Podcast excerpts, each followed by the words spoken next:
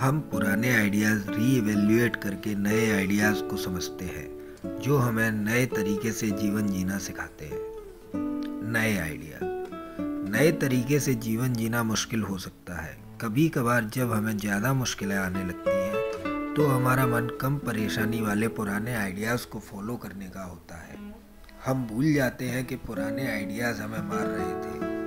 हमें नए तरीके से जीने के लिए, अपने दिमाग को नए आइडियाज़ के लिए खुला रखना होगा।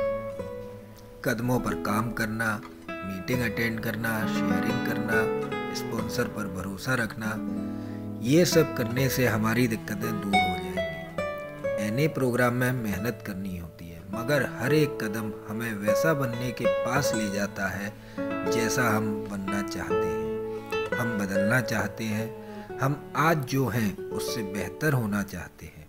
ऐसा करने के लिए हमें अपना दिमाग खुला रखना होगा और एने में मिले आइडियाज़ को जीवन में लाना होगा और नए तरीके से जीना सीखना होगा। सिर्फ़ आज के लिए। मैं नए आइडियाज़ के लिए अपना दिमाग खुला रखूँगा और नए तरीके से जीवन जीना सीखूँगा।